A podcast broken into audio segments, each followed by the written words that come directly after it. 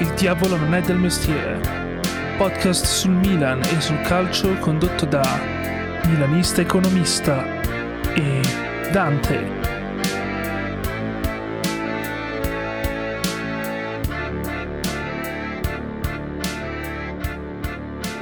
Buonasera, buonasera a tutti, benvenuti nella seconda puntata del nostro podcast Il diavolo non è del mestiere. Qui con me anche stasera Daniele. Ciao, ciao a tutti. E il sottoscritto Nicola. Allora, post partita con la Roma, Roma-Milan 1-2, un 1-2 che ha i nomi di Cassi e Ante Rebic. Il tuo commento, Molto Daniele? bene.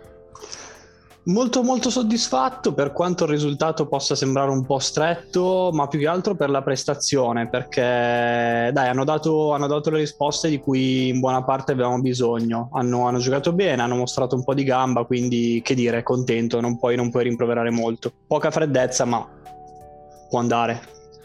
Assolutamente. Allora, anch'io ho più o meno le stesse considerazioni, nel senso che a inizio partita ovviamente quando vedi tutti quei gol, diciamo, mangiati, perché non c'è altra maniera per definirli, ti aspetti il calippone, eh, però poi alla fine i ragazzi hanno messo in campo tanta tenacia, eh, anche nel resto della partita, e la Roma è andata via via scemando, eh, e a parte qualche occasione che onestamente gli abbiamo anche un po' regalato, eh, siamo stati in grado di tenere la partita alla fine tutto sommato sotto controllo.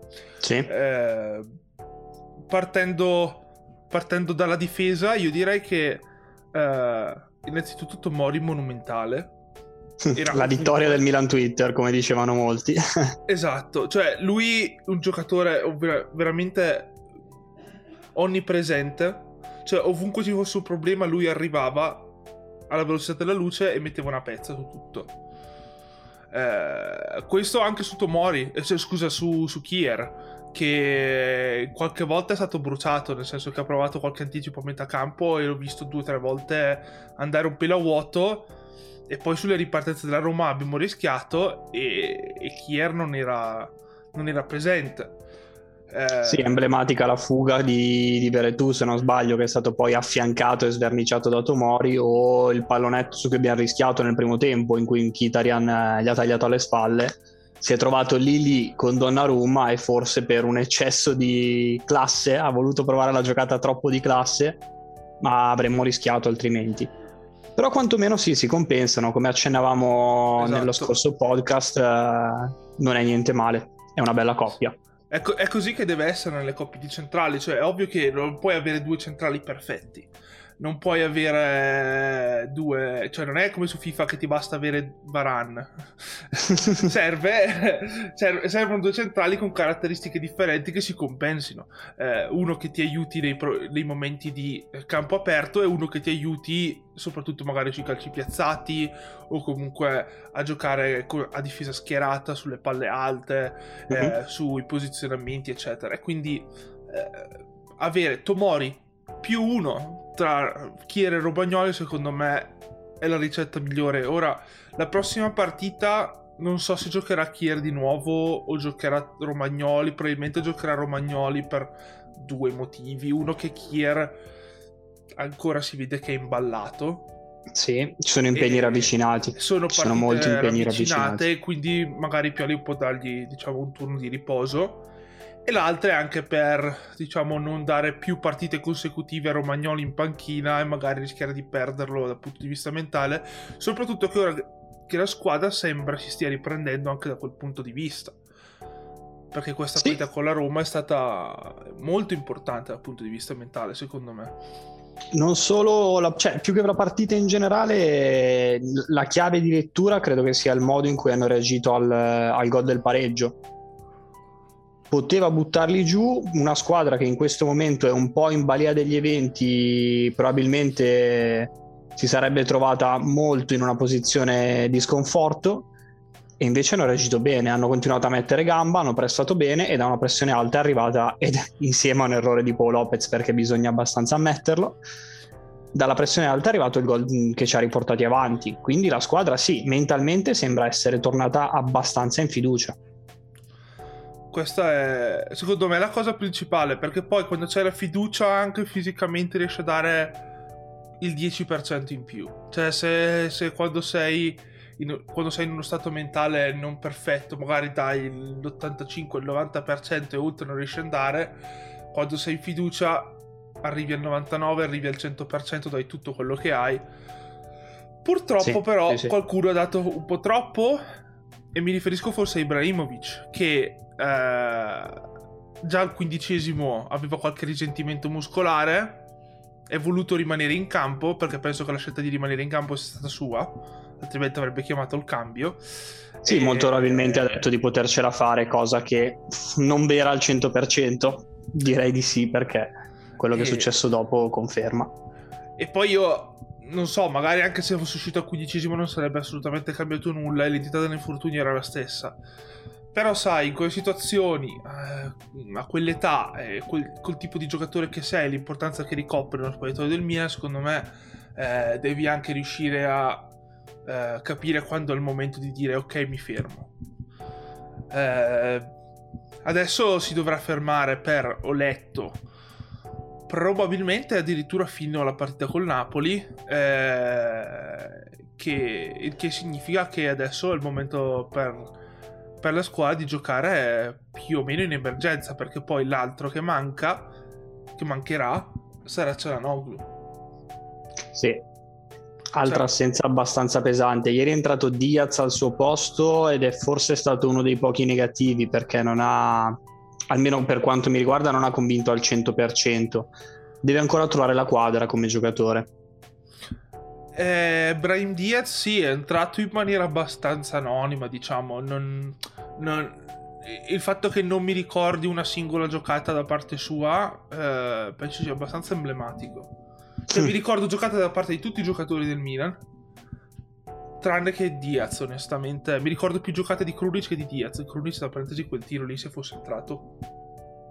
Ma no. Eh, Krunic, nonostante le, le recenti critiche, ci ha provato. Si lascia scivolare un po' le critiche addosso ed è un bene. E prova anche quelle giocate che in genere uno tenta solo quando è al top della, della fiducia. Ma Krunic, io penso che sia stata l'ennesima vittima degli equivoci, nel senso che eh, in tutto il girone di andata, quando è stato schierato in campo, è stato schierato in campo da mediano per, perché avevamo quella necessità, non avevamo il quarto uomo a centrocampo. Adesso che abbiamo Meite che lo possiamo mettere dentro l'85esimo per dare un attimo fiato a uno dei due mediani. E, e comunque cioè, abbiamo quattro uomini per due posti Krunic uh-huh. viene schierato come riserva del trequartista o anche volendo, l'altra sera per un attimo ha fatto anche l'esterno, poi si è rimesso in mezzo. Eh, a quel punto lì lui si può esprimere un po' meglio visto che non deve star lì a pensare alla fase difensiva che onestamente non è il suo forte come sì, abbiamo potuto sì. tutti notare eh, per quanto riguarda poi eh, il resto dei giocatori due paroline vanno spese su Ante bel riscatto. Sembrava aver cominciato comunque un po' imballato perché i primissimi minuti non erano limpidi, non sembrava avere la testa totalmente scarica e di sicuro non ce l'aveva visto il modo in cui poi ha esultato. Però è tenace ed è, ed è una cosa che, che serve ed è quello che lo aiuta a rendere al meglio. Esatto, cioè se uh, c'è un giocatore che, che, tu magari puoi vedere in campo non dare il massimo dal punto di vista tecnico, eh, ma tu sai che è in grado di risvoltare la partita da un momento all'altro con una singola giocata o sai che quello è Ante Rebic. Cioè altri giocatori se partono bene allora ti possono fare la giocata, se partono male sai che magari poi non rientrano più in partita per il resto della mm. partita. Rebic, su, su Rebic questo non si può dire, è sempre stato così, in tutte le partite in cui anche ha segnato gol, magari ha iniziato la partita malino, sbagliando, essendo impreciso, eccetera, e poi a un certo punto parte un click e ti fa quel gol devastante e in questo caso anche molto molto importante. Sì, è riscattato quello che era stato un po' un eccesso di altruismo che come dicevamo bene l'altra volta pesa. Avere, avere Ibrahimovic di fianco è, è un bene e un male, ci sono come in tutte le cose due facce di questa medaglia perché secondo me se al posto di Ibrahimovic nel primo tempo ci fosse stato Leao alla sua destra, non avrebbe provato il passaggio che poi si è rivelato essere per il fuorigioco, ma avrebbe calciato in porta. La palla era sul sinistro, ma col gol del 2-1 ci ha dimostrato di saperlo usare, nonostante non sia il suo piede naturale. Hai voglia, cioè quello è un t- una rasoiata di prima classe. Poi ecco, c'è anche da dire che è stato lasciato tirare da Mancini, nel senso che Mancini lì, eh, nel momento in cui lui si è girato, ha più o meno mollato l'osso. Ha detto, vabbè, questa è andata. Sì. Sì, è stato strano perché comunque Mancini è un giocatore che in genere è molto fisico, molto, molto aggressivo. Lì ha sbagliato, lì ha sbagliato perché tentare l'anticipo praticamente all'interno dell'area o a ridosso ha un tasso di rischio con... troppo alto rispetto ai potenziali benefici. Cioè, se anche riesci ad anticipare l'attaccante a ridosso dell'area, hai comunque 80 metri di campo davanti. Non è un anticipo di quelli fatti a metà campo che può aiutarti a rilanciare. Esatto. Mm, ingenuità che hanno pagato caro, noi prendiamo, portiamo a casa e siamo contenti così. Ed inoltre in quel momento lì, se non mi ricordo male, non c'era, non c'era l'esterno eh, destro della Roma pronto a aiutare a coprire. Cioè Mancini era letteralmente l'ultimo uomo.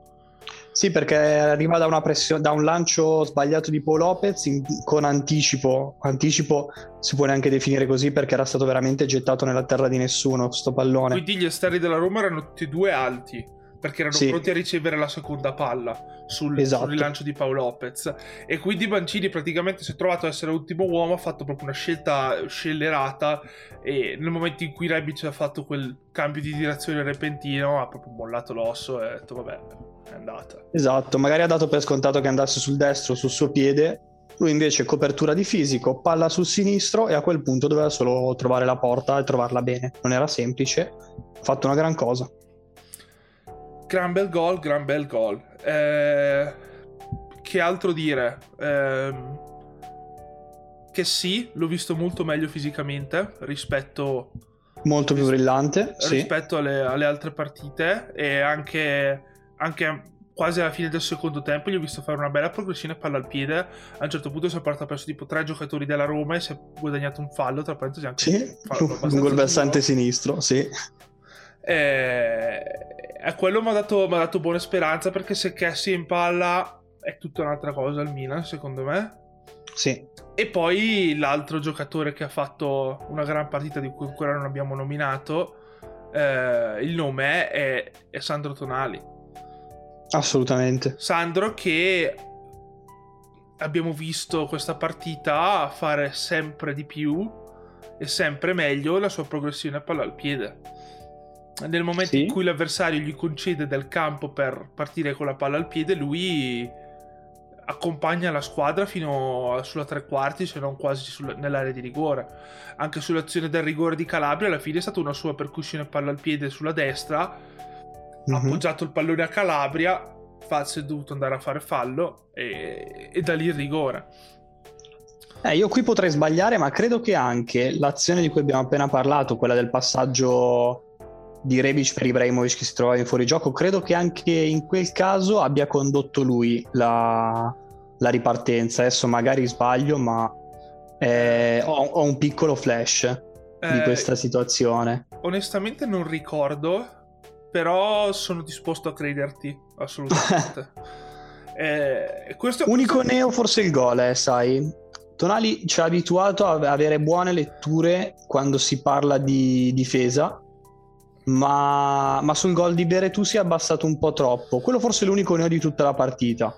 Sì. Compensa il salvataggio che ha fatto in collaborazione con Tomori, perché quel salvataggio in scivolata è spaziale. Madonna, quel video lì penso che eh, a, fi- a, fine anno farà parte dei... non so se dovessimo fare una compilation del, de- dell'annata del Milan, quel video lì rientra di diritto nella compilation, cioè... Sì, sì, sì, sì assolutamente. Un salvataggio del genere così... Eh, Madonna.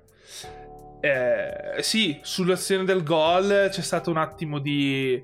Che poi è un attimo, eh, perché non è che se basta tanto, perché tu veramente controllo e tiro... Eh, gli ha lasciato quel metro di troppo. Però Poi Veretù è stato bravissimo e eh, bisogna dare i meriti anche a Veretù che ha fatto un gol bellissimo. Si è coordinato bene, è stato veloce e l'ha piazzata ugualmente bene. Quindi non da matita rossa, però un piccolo appunto. Però si poteva far meglio, sicuramente.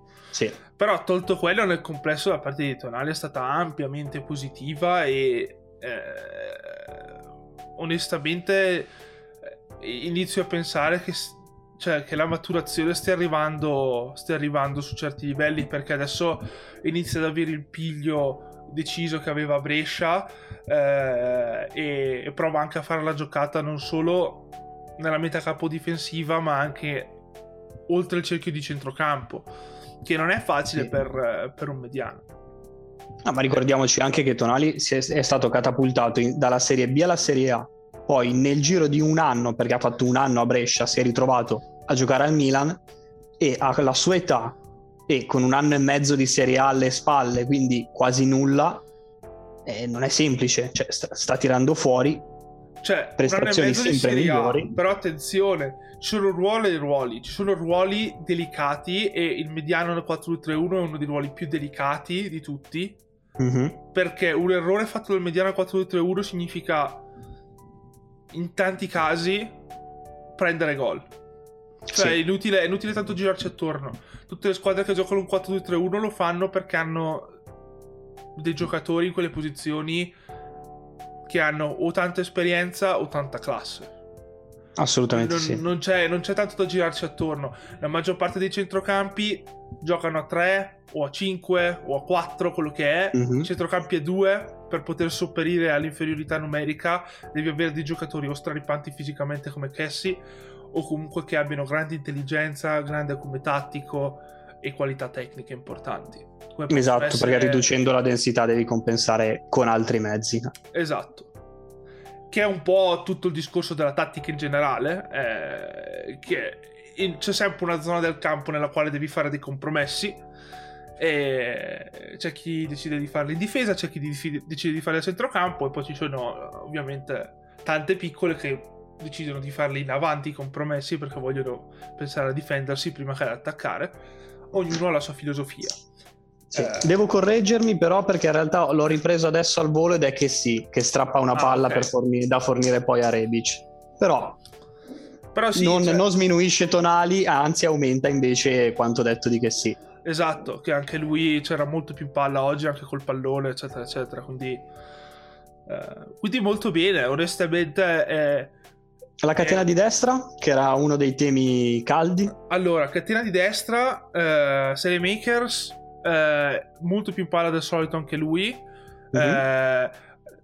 Ovviamente recupero palla e passaggio per Ante sono suoi sul gol del 2-1. Eh, in collaborazione, sì. Calabria anticipa, fornisce a Selemakers e lui che apre per Rebic. Se ricordo bene anche questo, quindi eh, meriti anche la catena di destra che forse peccava un po' nelle ultime uscite. Eh, e questo sempre a ritornare al discorso che eh, con la giusta mentalità si può sopperire a certe mancanze tecniche. Eh, mancanze tecniche e non intendo dire che Salemaker sia scarso, che Calabria siano scarsi tecnicamente. Mm-hmm. Ovviamente Salemaker non è, non so, un nome a caso Leroy Sane, di cui parleremo più avanti nel podcast. Eh, e Calabria eh, comunque sia fa- ci ha fatto vedere ci ha fatto vedere a inizio campionato e anche a fine dell'anno scorso che quando è in condizione fa anche cose di un livello successivo rispetto al, al classico compitino base mm-hmm. eh, oggi Cala- cioè, ieri Calabria onestamente in fase difensiva ha sbagliato poco e nulla mi viene, mi viene da pensare soltanto a un momento in cui ci hanno presi un attimo alle spalle che hanno tagliato in diagonale davanti a Calabria e dietro a Kier sì, con e, Spinazzola e, se non sbaglio. E sono arrivati a fare un passaggio verso il centro, poi alla fine non si è concretizzata l'azione, però lì abbiamo rischiato, ma ha tolto quella situazione in cui magari poteva eh, seguire l'attaccante, anche se è sempre difficile per il terzino eh, coprire quei tagli. In realtà è molto più facile per il centrale allargarsi ed anticipare che il terzino riuscire a coprire essendo dietro, perché se ti tagliano sì. davanti poi da dietro è difficile fare qualcosa. Eh, lo soffriamo molto soprattutto con chi imposta con una difesa 3 e conseguente centrocampo a 5. Che poi, oddio, forse la Roma fa un 3-4-2-1, non so bene. Cioè, poi, vabbè, quei tre davanti della Roma sono sempre abbastanza intercambiabili. Eh, in assenza di Geco, In assenza di Geco fanno un po' quello che gli pare. Che è, che è sempre il modulo che il Milan soffre. I 3-4-3 sono proprio il modulo che soffre di più il Milan per via del doppio esterno offensivo. Alto, sì e anche sia in difesa che sul pressing avversario sulla nostra impostazione. Il 3 contro 3 quando ci prende in pressing ci dà molti problemi. Infatti anche la, la Roma per nostro godimento e piacere non ci ha pressato tantissimo. Ci sono stati due o tre momenti della partita in cui hanno alzato il baricentro senza però in realtà correre più di tanto, semplicemente si mettevano e si posizionavano eh, in campo in maniera da darci fastidio, però non è che correvano per tenere le posizioni e tagliare le linee di passaggio, si mettevano lì e già quello per, per un attimo è bastato a darci un attimo di difficoltà. Però siccome sono state situazioni abbastanza estemporanee, in generale la Roma è rimasta più indietro ad aspettarci. Questo ci ha permesso di uscire con calma e forse anche questo ha aiutato mentalmente il Milan a non uh, a non impaurirsi subito, ecco. Sì, anche la Roma forse, um, come accennavamo ovviamente con le dovute proporzioni perché la Roma è di gran lunga superiore, ha fatto più o meno lo stesso errore che ha fatto la Stella Rossa, cioè non ha scelto di adottare una strategia ben chiara, perché non ha pressato in maniera asfissiante, ma allo stesso tempo con la sua costruzione di gioco ha lasciato a noi degli spazi è stata sì attenta dietro ma senza chiudere troppo i reparti. Quindi non chiudi troppo i reparti ma non vai troppo ad asfissiare l'avversario. Lasci un po' quel gioco. E se una squadra che è in cerca di tranquillità guadagna la possibilità di ragionare l'aiuti. Cioè invece di azzannare l'avversario in difficoltà gli lasci il tempo di ragionare di capire come mettersi come muoversi dove giocare e il Milan va a nozze con questa tipologia di gioco Esattamente, cioè, quindi dobbiamo anche ringraziare la Roma per questo atteggiamento tattico, onestamente, perché eh, è indubbio che ci abbia aiutati, però eh, alla fine sta anche al Milan eh, prenderne atto e agire di conseguenza, cosa che abbiamo fatto.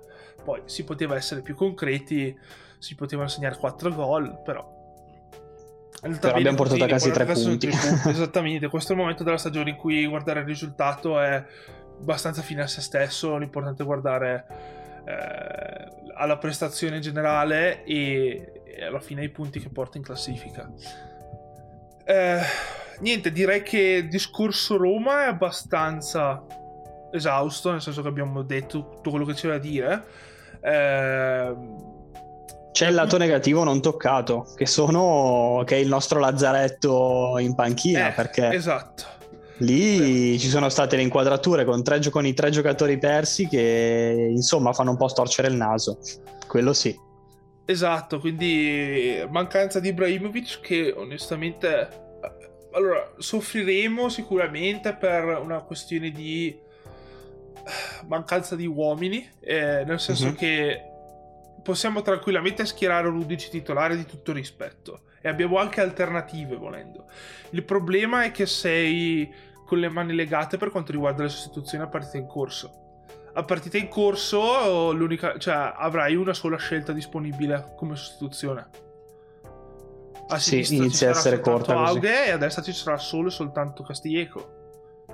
E a, sulla tre quarti ci sarà solo e soltanto Krunic uno tra Krunic e Brahim Diaz, cioè per ogni posizione non avrai una doppia scelta mm-hmm. da, poter sulla, da, poter usare sulla base dell'avversario. Sarai costretto un po' a, se, do, se devi fare un cambio, a fare di necessità virtù.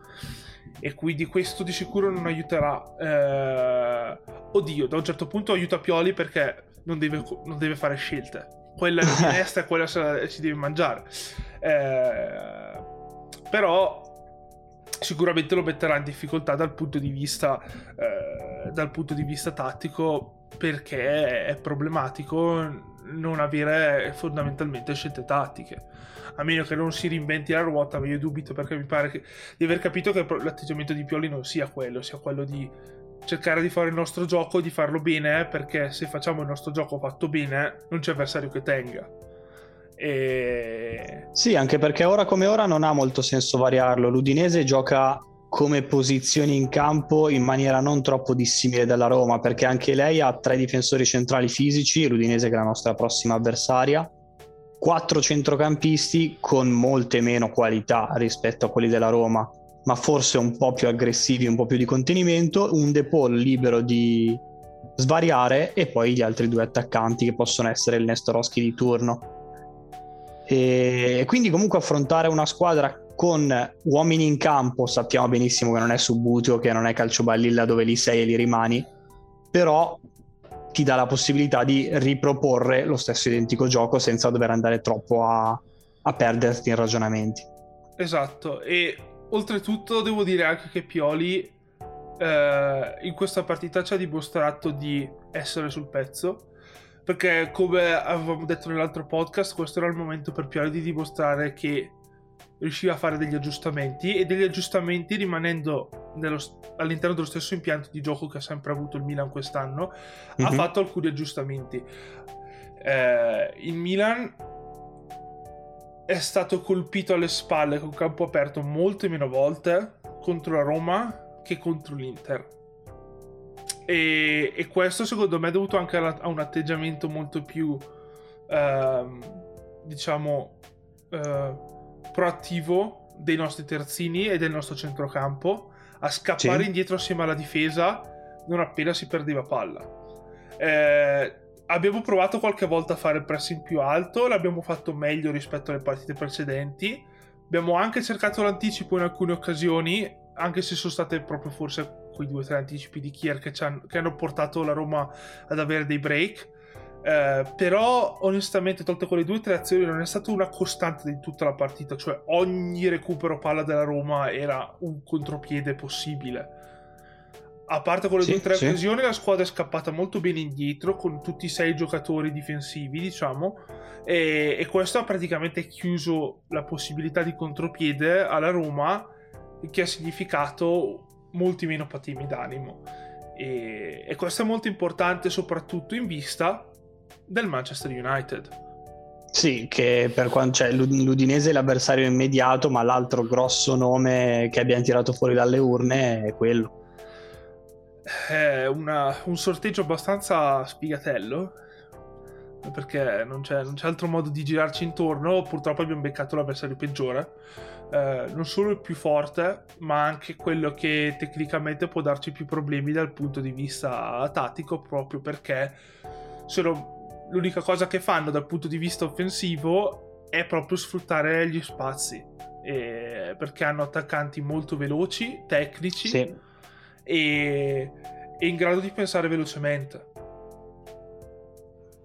sono interscambiabili, quindi possono benissimo portare fuori l'uomo, cioè può benissimo essere Rashford a fare il centrale come può essere Martial, quindi, o Greenwood anche per, per le emergenze, quindi eh, sarà difficile contenere e capire quale sia il momento giusto per andarli a prendere, quale sia quello per, uh, per chiudersi, per, per attendere, non è, non è un avversario semplice.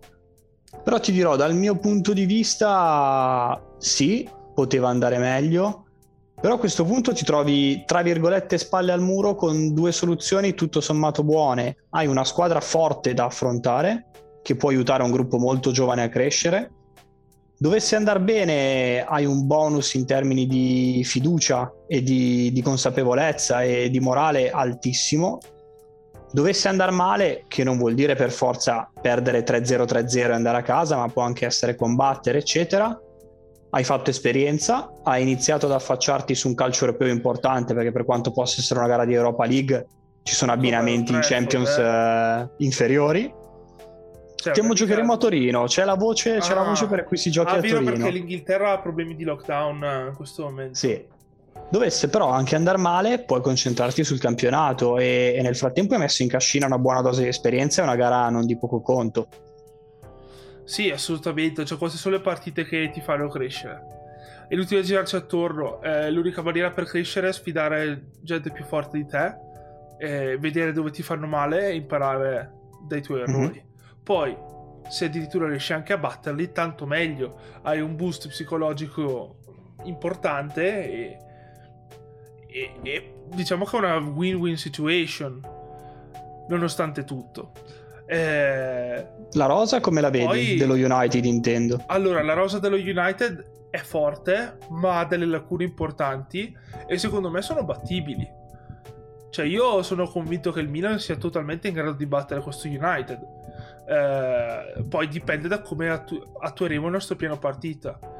Perché se da un lato lo United va a nozze a campo aperto, Mm-hmm. Però ha anche dei problemi nei centrali come impostazione di gioco. Cioè, Maguire e Lindelof non sono dei fulmini. Non sono... Sì, io azzarderei 3 su 4 perché il, i due centrali e anche il lato sinistro, dove ora come ora esatto. stanno inspiegabilmente facendo giocare show. Io ho intravisto il derby di, di Manchester mentre lavoricchiavo e, e sono 3 su 4 che rischiano sempre di andare in difficoltà. Luke Shaw che se tu chiedi agli inglesi loro sono super contenti di Shaw eh, perché a quanto pare è addirittura migliorato rispetto al passato Bene, sono contentissimo per lui. Eh, però io onestamente ho visto, non tutta la partita, ma ho visto ampi tratti della partita col Chelsea e soprattutto nel finale Shaw mi ha fatto veramente, diciamo, cadere gli zebedei, non so come altro dirlo. cioè si è incartato con la palla, non sapeva che fare, sempre due, tre tempi di gioco troppo lento mentalmente nel decidere cosa fare col pallone. Eh, e nell'immediata vicinanza a Maguire, che anche lui non è esattamente il, il, fulmine di guerra da avere di fianco in momenti esatto. di difficoltà. Cioè, sono in fase difensiva, sono tutti e tre questi, cioè Lindelof, Maguire e Shaw proni a commettere errori eh, e, e, a regalarti praticamente gol da nulla. In fase di impostazione sono tutti e tre non dei fulmini di guerra per quanto riguarda la visione di gioco e il controllo del pallone. Cioè, mm-hmm. tutti e, hanno tutti e tre un controllo molto precario della palla. Onestamente, secondo me, se li pressi in maniera sensata, li costringe a commettere degli errori. Ora, sì il problema qual è? Che poi a centrocampo invece la situazione cambia notevolmente, soprattutto se dovesse rientrare Pogba. Per loro, fossi loro, mi augurerei di sì. Uh, per noi ah, rientrerà inizio marzo, non so in che condizioni. Io ho intravisto ieri la coppia perché loro giocano con un modulo speculare al nostro che è Fred McTominay. Esatto. Fred penso che possa giocava sul centro-sinistra, se non erro, sì, dei due mediani è quello che gioca a sinistra. Quindi sì, non avrà grossi clienti fisici, ma secondo me può, può andare in difficoltà perché non, è, non, l'ho visto molto bene contro il centrocampo del Chelsea. McTominay invece è molto molto fisico, tosto, ma gli ho visto commettere diverse ingenuità. È uno di quei giocatori che rischia di farsi portare un po' fuori dall'azione di, di perdere lucidità e di perdersi un pochino l'uomo. È giovane, adesso non mi ricordo esattamente l'anno, però su di lui potremmo giocarci bene. Purtroppo ci si trova Diaz in quei centimetri a, a giocare.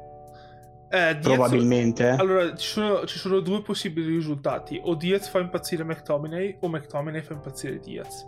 Cioè non ci sono tante vie di mezzo secondo me. Cioè, sì. o uno soffre l'agilità dell'altro, o l'altro soffre la fisicità dell'uno.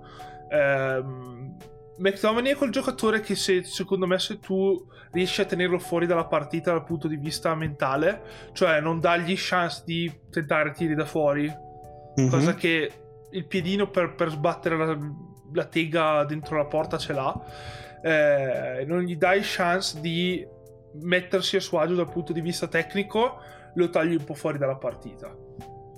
E questo sì. sicuramente può aiutare, perché se già i difensori non sono di grande aiuto in fase di impostazione, se tu togli fuori dalla partita anche il mediano, a quel punto diventa veramente difficile far uscire la palla.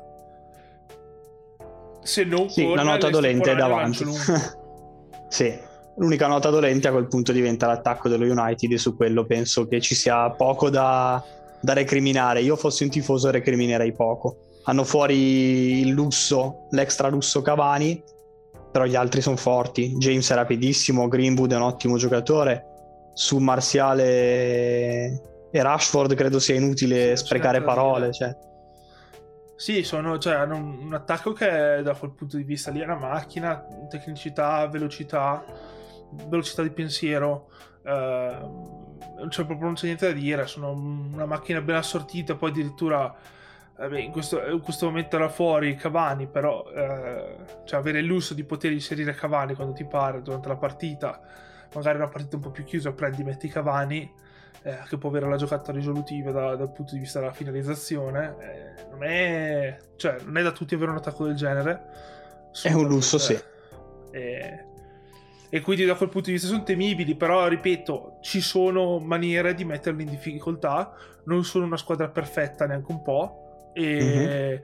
nonostante siano anche loro come noi, diciamo, in una stagione abbastanza di grazia, nel senso che hanno fatto molto più rispetto al passato, eh, rimane una squadra comunque con dei difetti abbastanza evidenti e che il Milan ha tutte, ha tutte, le carte per poterli mettere in difficoltà. Questo non vuol dire che partiamo favoriti, non vuol dire che necessariamente passeremo il turno, ma che secondo mm-hmm. me possiamo giocarsi le nostre chance tranquillamente e non dobbiamo entrare in campo già sconfitti, anzi. Sì, sì dobbiamo entrare in campo consapevoli dei nostri mezzi perché è una squadra che possiamo tranquillamente battere. Oltretutto, il fatto che loro giochino con un modulo speculare al nostro eh, ci permette di entrare in campo con la consapevolezza che eh, non avremo grossi squilibri dal punto di vista tattico. Nel mm-hmm. senso che eh, diciamo che non dico che si possano prendere a uomo, ma quasi. Comunque sai più o meno a grandi linee esatto cosa aspettarti dall'avversario. Esatto, il punto focale del, del, Manchester United in queste grandi partite secondo me è da vedere come si comporterà Bruno Fernandes. Sì, passa tutto da lui. Bruno Fernandes che eh, nelle ultime, ho letto una statistica ieri, nelle ultime sette partite con le Big Six di Premier League ha fatto un gol e zero assist. Mm. Eh, e anche contro il Chelsea non l'ho visto al top del suo gioco. Bruno Fernandes è un giocatore che quando è in partita e se gli dai, le, se gli dai la possibilità di provare il tiro, trovare il passaggio, ti ammazza. Però se tu fai come ad esempio ha fatto il Chelsea e anziché eh, lasciargli campo alle spalle, rinculi, ti difendi dietro, a quel punto lì diventa molto meno efficace. Quando chiudi gli spazi, chiudi le linee di passaggio, non gli dai occasioni per tirare eh, con lo specchio della porta scoperto, eh, diventa tutta un'altra partita per lui e eh, poi vabbè c'è anche da dire che è forse anche una pecca del Manchester United come squadra, certi tipi di partite, eh, però sono convinto che anche lui, per quanto sia un giocatore abbassante in certi momenti, sia possibile limitarlo, cioè non è uno di quei giocatori che dice ok, devo partire dal presupposto che lui giocherà bene uh-huh. e poi si vede il resto della squadra. Lui è uno di quei giocatori che può spaccarti la partita da un momento all'altro, però puoi anche pensare di metterlo fuori partita dal punto di vista tecnico e mentale. Uh-huh. Sì. E, e, lì starà ai nostri mediani chi, chiunque dei quattro sarà in campo. Spero Spero non mai te. che comunque ieri è entrato bene, dai, diciamo sì. che quei, quei, minuti in cui è stato chiamato in causa non li ha fatti male. Sì, per quei 10, allora, quei 10-15 minuti Meite secondo me va più che bene, cioè onestamente per dare un po' di fiato ai nostri mediani, eh, fi- a-, a, fine partita il risultato acquisito va bene. Eh, dover provare a costruire un risultato con lui in campo può essere un discorso leggermente diverso. Però, Decisamente. Però... C'è un leggero squilibrio, però... Però come Dai, fondo non... panchina va bene, cioè quello è il fondo della panchina in teoria. Quindi al netto degli infortuni che però purtroppo abbiamo. Quindi ecco, sarà da vedere chi recupererà, se recupererà Akan e in che condizioni sarà Akan, se sarà in grado di giocare con mm. United io ho l'impressione che potrebbe essere in panchina, ma non so se sarà titolare nella prima partita. Dubito titolare, sì. Esatto, al ritorno può essere, spero che, sarà, che sia titolare e recuperato. Sì, e... sono 17-18 giorni, dai, incrociamo le dita. Esatto. E niente, per Ibrahimovic eh, è una eh. brutta tega perché Ibrahimovic secondo me eh, avrebbe messo in estrema difficoltà Maguire e Lindelof. Sì, e ci sarà da vedere ecco. se questo colpo Mandzukic ha avuto un senso, perché per adesso bisogna essere onesti, la risposta è no. Uh, chiaramente non ti puoi aspettare molto da un giocatore fermo da lungo tempo, un giocatore che in questo momento è acciaccato, però deve esserci un motivo su, per questo acquisto e forse questa è l'occasione per, per darci una risposta, speriamo positiva. Vediamo perché la risposta può essere o lui che fa vedere la sua esperienza in partite importanti, che ne ha giocate tante in carriera. E sa cosa Decisamente. Azione diretta importante. E... Oppure l'altra opzione è che le ha fenomene... fenomene fenomeneggi, come, che parola dovrei usare? Faccia il fenomeno fondamentalmente. Sì. eh, perché anche lì soffrono perché le ha un giocatore veloce e se per sbaglio li aspettiamo un po' e ripartiamo noi anziché far ripartire loro potremmo fargli del male con la profondità di Leao. Sì, soprattutto ci sarà da vedere. Potrebbe giocare benissimo Rebic a sinistra, che è in grado fisicamente di reggere Wan Bissaka, che è un bel, un bel giocatore invece. Uno di quella difesa esatto. è uno dei esatto. quattro. Secondo me è il, il quarto giocatore, lo invidio. Invidio avere sulla destra uno come Wan Bissaka. Com- però se gioca Rebic a sinistra e fisicamente può contenerlo, Leao è più veloce, è più, è più, agile di entrambi i centrali, cioè può rivelarsi quello che è successo con, con, Lautaro per dire che ha messo in difficoltà noi nel derby. Esatto. Più piccolo ma più rapido e più agile. Vediamo. E poi tanto piccolo Leao non è perché non è che è un netto al giardino Leao. Sì, beh, rispetto a Maguire, Maguire è, è un monolocale sì. su due gambe. però, però sì. Quindi ecco, diciamo che ci sono possibilità. Adesso lasciamo aperta la finestra e eh, onestamente non vedo l'ora di vedere la partita. Sono molto molto curioso. Sì, perché poi 4-2-3-1 noi, 4-2-3-1 loro, magari ci salta fuori anche qualche spunto interessante. Poi, come tu mi insegni, chi altro c'è che usa un modulo simile? Esatto. E veniamo alla parte finale eh, della puntata, che è un piccolo parallelismo tra il Milan, il 4-2-3-1 che usa il Milan, e la miglior squadra d'Europa, giusto così, per vederne cioè il Bayern Monaco. Per tenerci bassi. Per tenerci bassi, però secondo me è importante aspirare, aspirare al top. Sai come dicono, shoot for the stars and maybe you land on the moon. questa, questa deve essere la nostra mentalità, che è più o meno quello che è successo quest'anno. Abbiamo puntato allo scudetto per cercare di avere in realtà come vero obiettivo il famoso quarto posto. Esatto, cadere nelle prime quattro. Esatto. Eh, Bayern Monaco che gioca appunto col 4-2-3-1. Io andrei per reparti e farei un, un confronto delle caratteristiche dei vari giocatori mm-hmm. e vedere come vengono utilizzati questi giocatori e vedere cosa può imparare il Milan dalla maniera con la quale il Bayern Monaco è schierato in campo.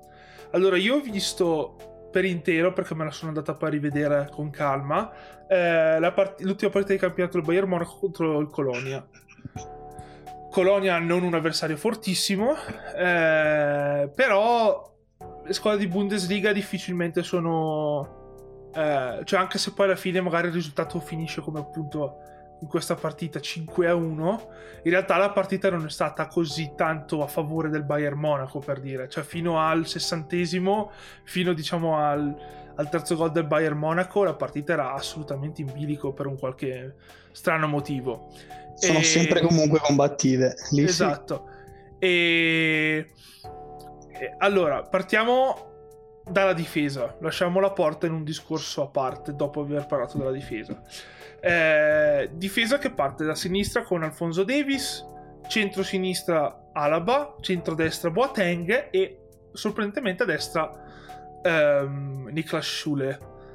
Allora, i confronti tra Teo Hernandez e Alfonso Davis li lascio fare a voi, non penso che ci sia tanto da dire, sono due dei trazzini più forti al mondo, sono entrambi molto offensivi, molto in grado di creare situazioni da gol in maniere diverse l'uno dall'altro perché Davis è più un giocatore bravo nel, nello stretto e a muoversi col pallone in agilità. D'altronde fino a due anni fa giocava come ala sinistra negli Stati Uniti è stato arrestato terzino al Bayern Monaco ed è stata la trovata geniale eh, perché poi ha qualità condizionali e di corsa che gli permettono di essere il giocatore che è anche in fase difensiva. Eh, però su quello secondo me cioè, c'è poco da dire, sono due terzini offensivi, sono simili dal punto di vista di come tu schieri poi la squadra tatticamente in campo e quindi io passerei invece poi alla coppia centrale. Coppia centrale composta da appunto Alaba e Boateng. Alaba che è un ex terzino adattato eh, a centrale e che appunto serve, come abbiamo sempre detto, per creare una coppia di centrali in grado di compensarsi l'uno con l'altro Se mm-hmm. Boateng è quello grosso fisicamente, in grado di agire sulle palle alte, in grado di difendere anche magari a difesa schierata, eh, Alaba è quello che ti aiuta quando difendi con la difesa altissima a campo aperto a non prenderti contropiedi sul muso fondamentalmente. Il problema del Bayern in questa stagione paradossalmente è stato molto simile a quello del Milan in difesa, e cioè concedere tanti gol sul calcio piazzato. Calcio piazzato, se non ricordo male, hanno concesso addirittura 15 gol quest'anno da calcio piazzato, che sono un'enormità per una squadra come il Bayern, che è più o meno lo stesso problema del Milan. E a quanto pare ultimamente la soluzione di Freak per, questa, per questo problema sia quella di utilizzare eh, Sule come terzino destro. Ora, uno si aspetterebbe solitamente di vedere una roba di questo tipo eh, quando tu utilizzi un una costruzione dinamica, una, esatto, un modulo una di costruzione dinamica.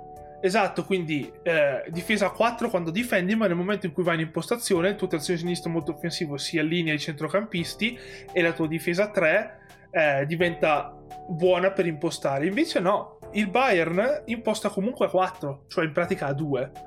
Eh, ovviamente Sule è più difensivo rispetto a, a, Alfonso Davis, però anche lui si propone in attacco. L'ho visto addirittura arrivare in area di rigore, provare a dribblare gente. Poi vabbè, ovviamente non è in grado perché non è la sua cosa tecnicamente di mettersi a dribblare gente perché non ha né l'agilità né il controllo palla. Però eh, è comunque un giocatore che ti dà grande solidità sulla fascia destra. È sorprendentemente veloce per la stazza che ha.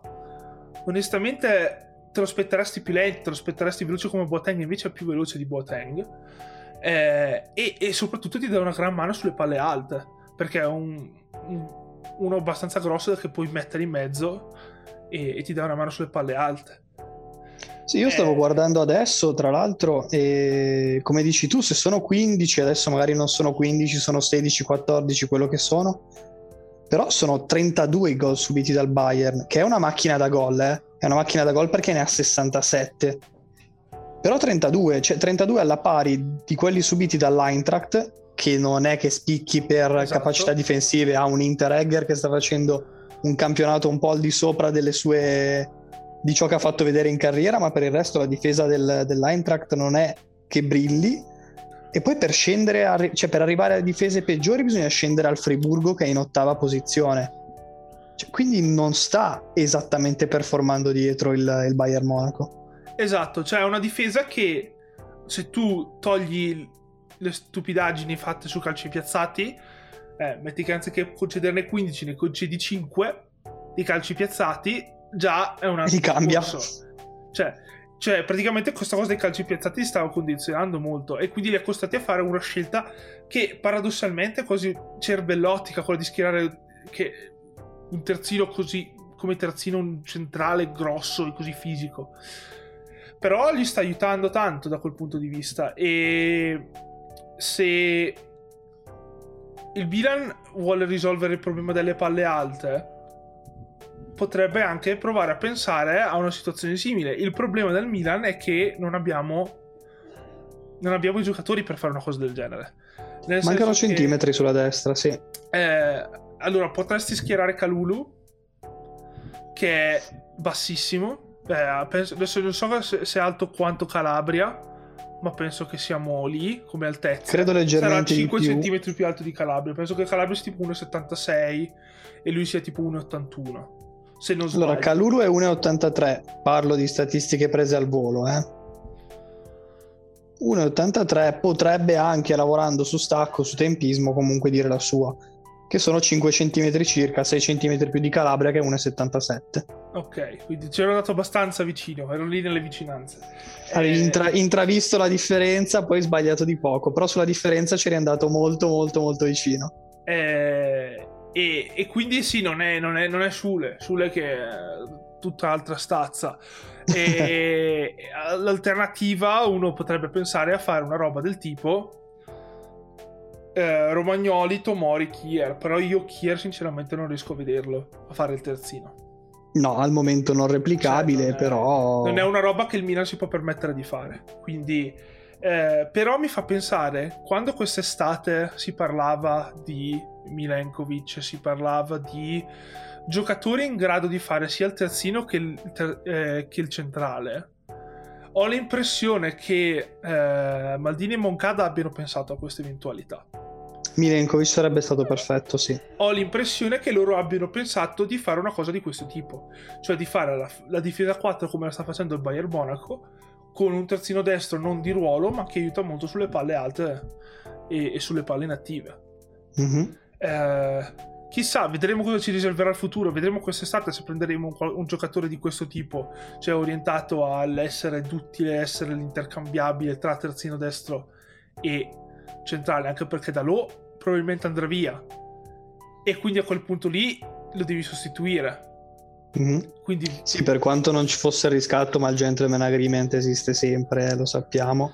Ma dubito che si proverà a tenerlo. Esatto, e quindi alla fine qualcuno andrà preso in quella posizione e chi verrà preso ci darà un'indicazione sul fatto che la dirigenza abbia pensato a questa eventualità tattica. Quindi... Possibile abbiamo parlato della difesa, passiamo ai due di centrocampo.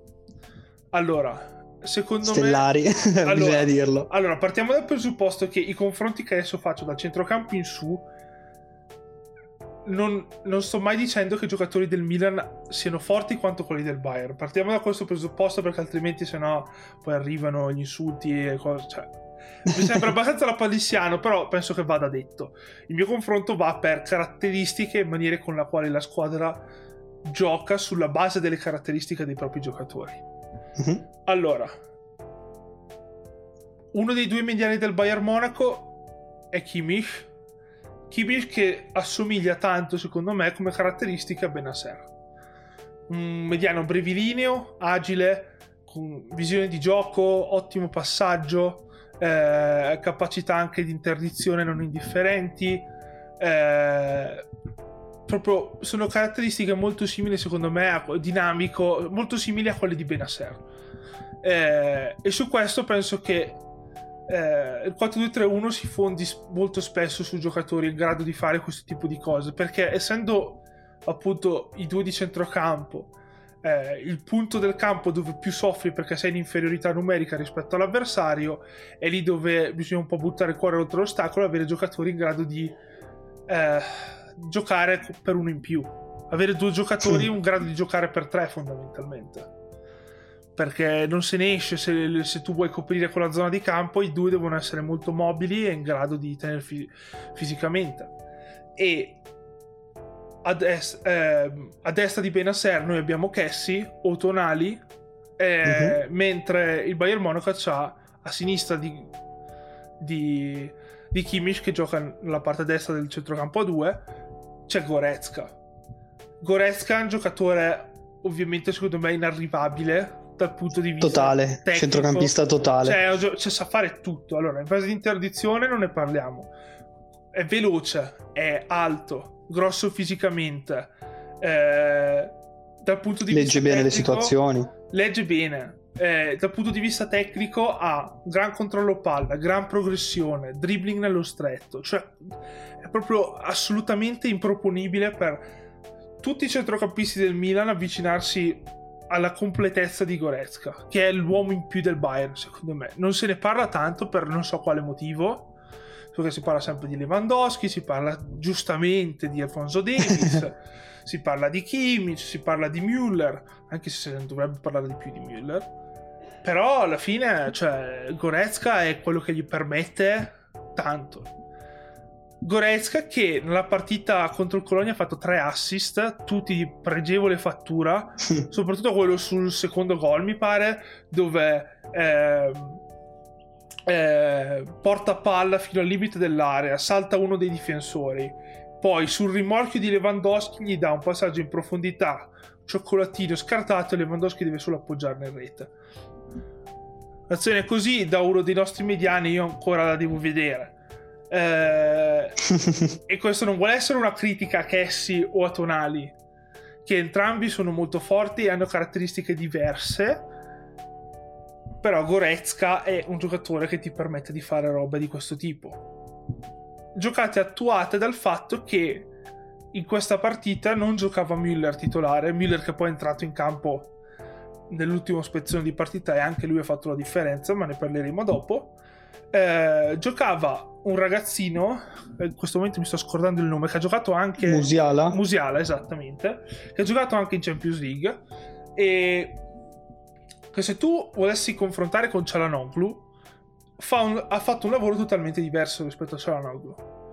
Eh, lui, diciamo, è stato sfruttato come giocatore molto mobile per portare i centrocampisti del Colonia fuori posizione. Lui uh-huh. Riceveva anche palla, non era solo una questione di movimenti senza palla, riceveva anche palla, ma poi con la palla al piede lui si spostava sempre verso l'esterno.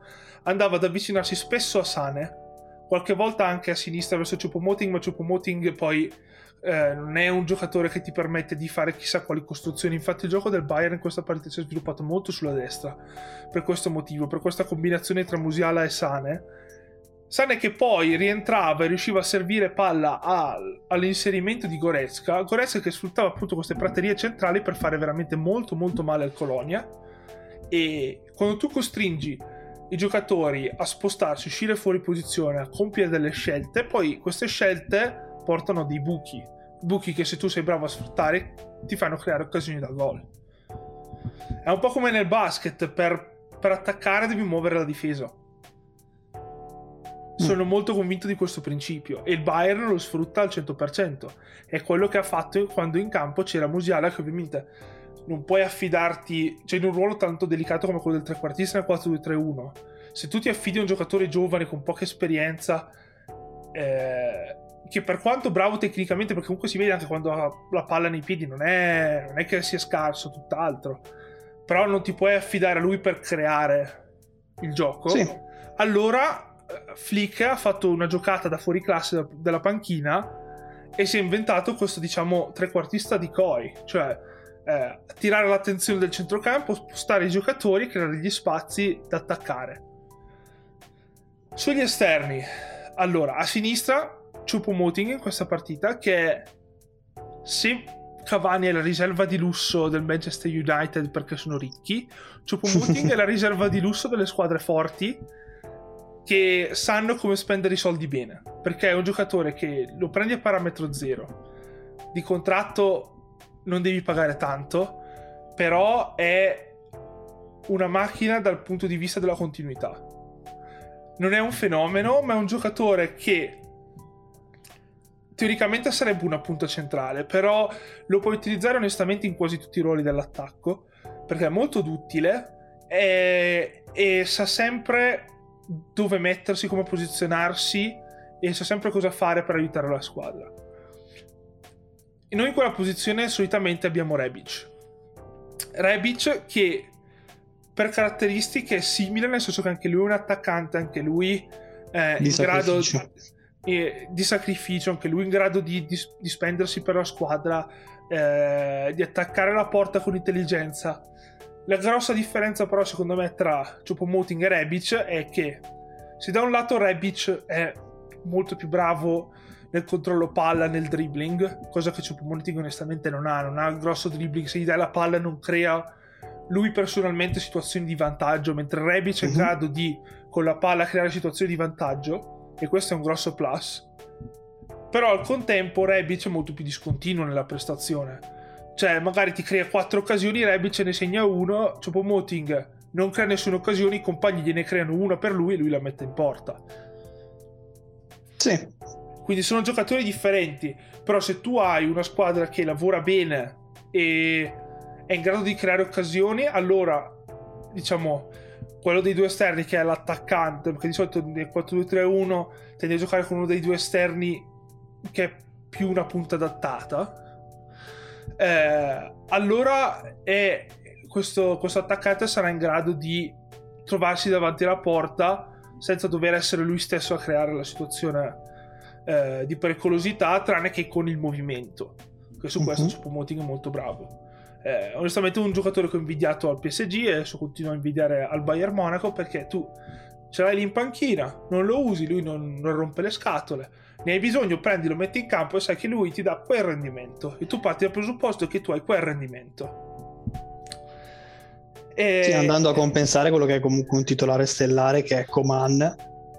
Forse la Juve sta un po' rimpiangendo la mossa di averlo venduto, però vabbè, non dilunghiamoci sulle nostre avversarie e su altro perché ci sarebbe da raccontare molto. Però anche esatto. lì hanno un esterno sinistro che è magico. E l'esterno sinistro, che non si è capito bene se il titolare sia Coman o Serge Gnabry.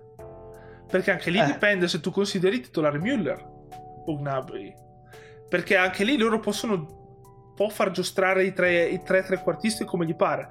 Allora, non sto neanche qua a parlare del confronto di Lewandowski e Ibrahimovic, perché l'unica cosa da dire è che entrambi sono attaccanti in grado di svariare lungo tutto il fronte d'attacco, sono in grado di dialogare con i compagni e sono due che dal punto di vista della finalizzazione non gli si può dire nulla. Eh, sono due mostri, Lewandowski nel pieno della sua carriera segna eh, ha già 28 gol in campionato. cioè ne ha 28 adesso cioè, a fine campionato arriva a 40. Cioè, questo qua è sta- veramente in una stagione nella quale può rompere il record di Gerd Müller. Io sono pronto a vedere la storia.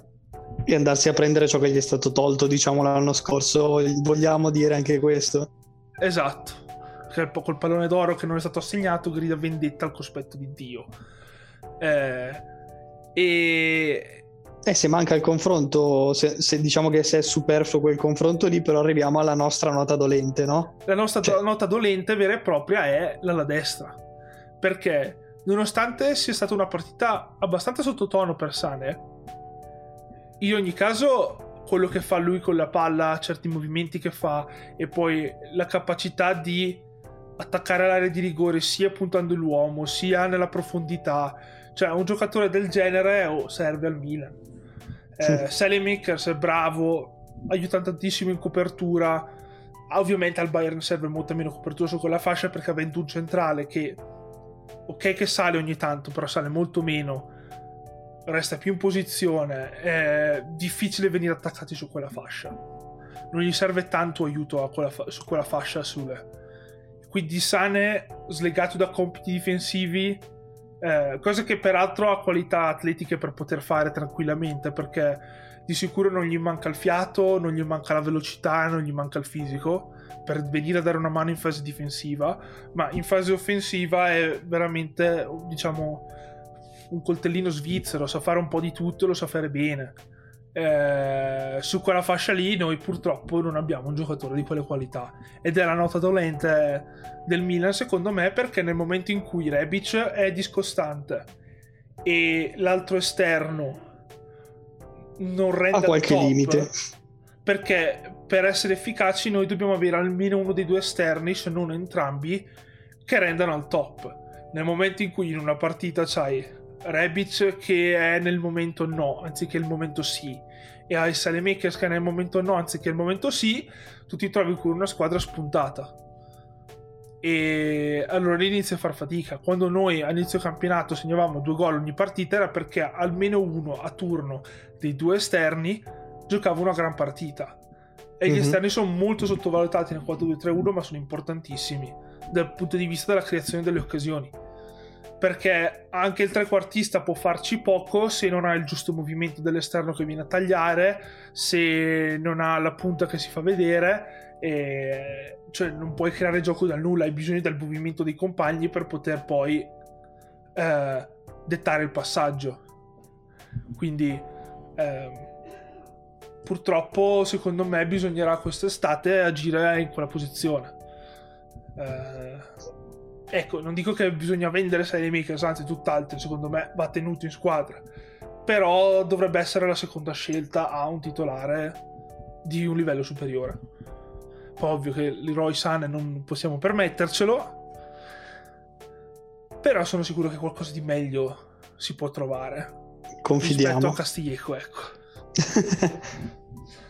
Ecco, Bene. questo era, era, il confronto e secondo me il Milan ha qualcosina da imparare, però siamo su, su una buona strada. Direi che il Milan ha, ha creato un impianto in grado di... Um, sul quale si può costruire fondamentalmente.